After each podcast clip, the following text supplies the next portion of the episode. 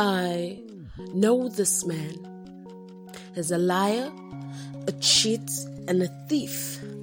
He has caused more havoc than a wrecking ball, has swindled men, and like a slimy serpent slipped away with their hard-earned treasures. His sword of jealousy killed his own brother, whose blood still cries out from the ground. This man is a murderer.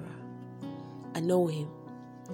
This manipulating con artist. Hungry men have lost their birthright just by eating his porridge. This man has no morals. In fact, nothing holds him back from stealing from the poor in broad daylight. It doesn't even matter if he was taxed with the responsibility of securing the bag. This man will skillfully steal, hands down.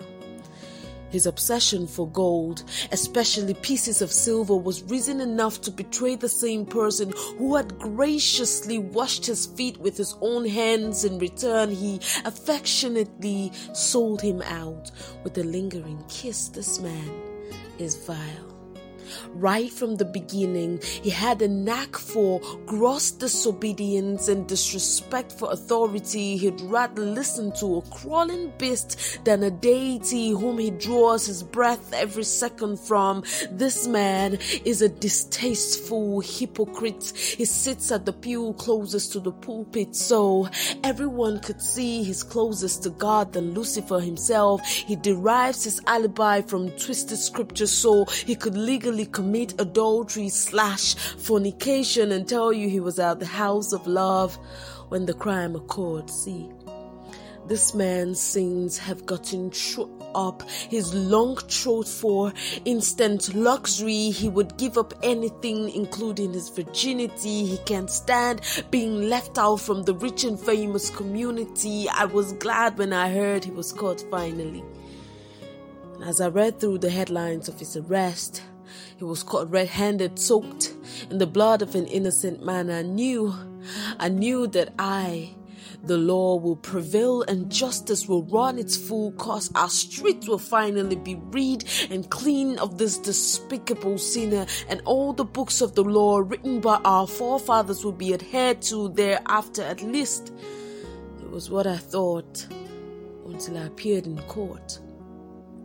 The judge raised his gavel in this criminal's favor.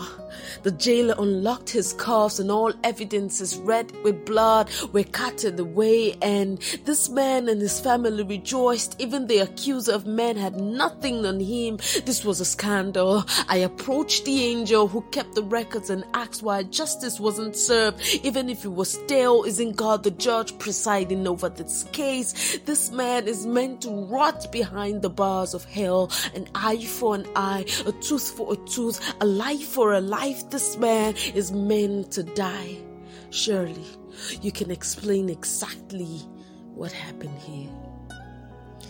And the angel replied and said, the innocent man whom we thought was murdered was the propitiation for the sins of all men, including this one.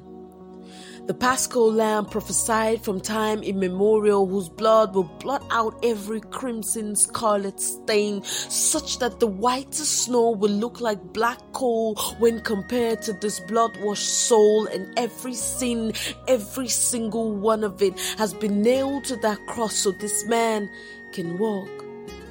All evidences of his sin has been erased and his records clean because the man Jesus stood in for him, releasing him from the curse of the law. This man's sins are now forgiven by the sheer mercies of God and the unconditional love of his Son as his personal Lord and Savior. He accepted, so this man has been acquitted, discharged, and free.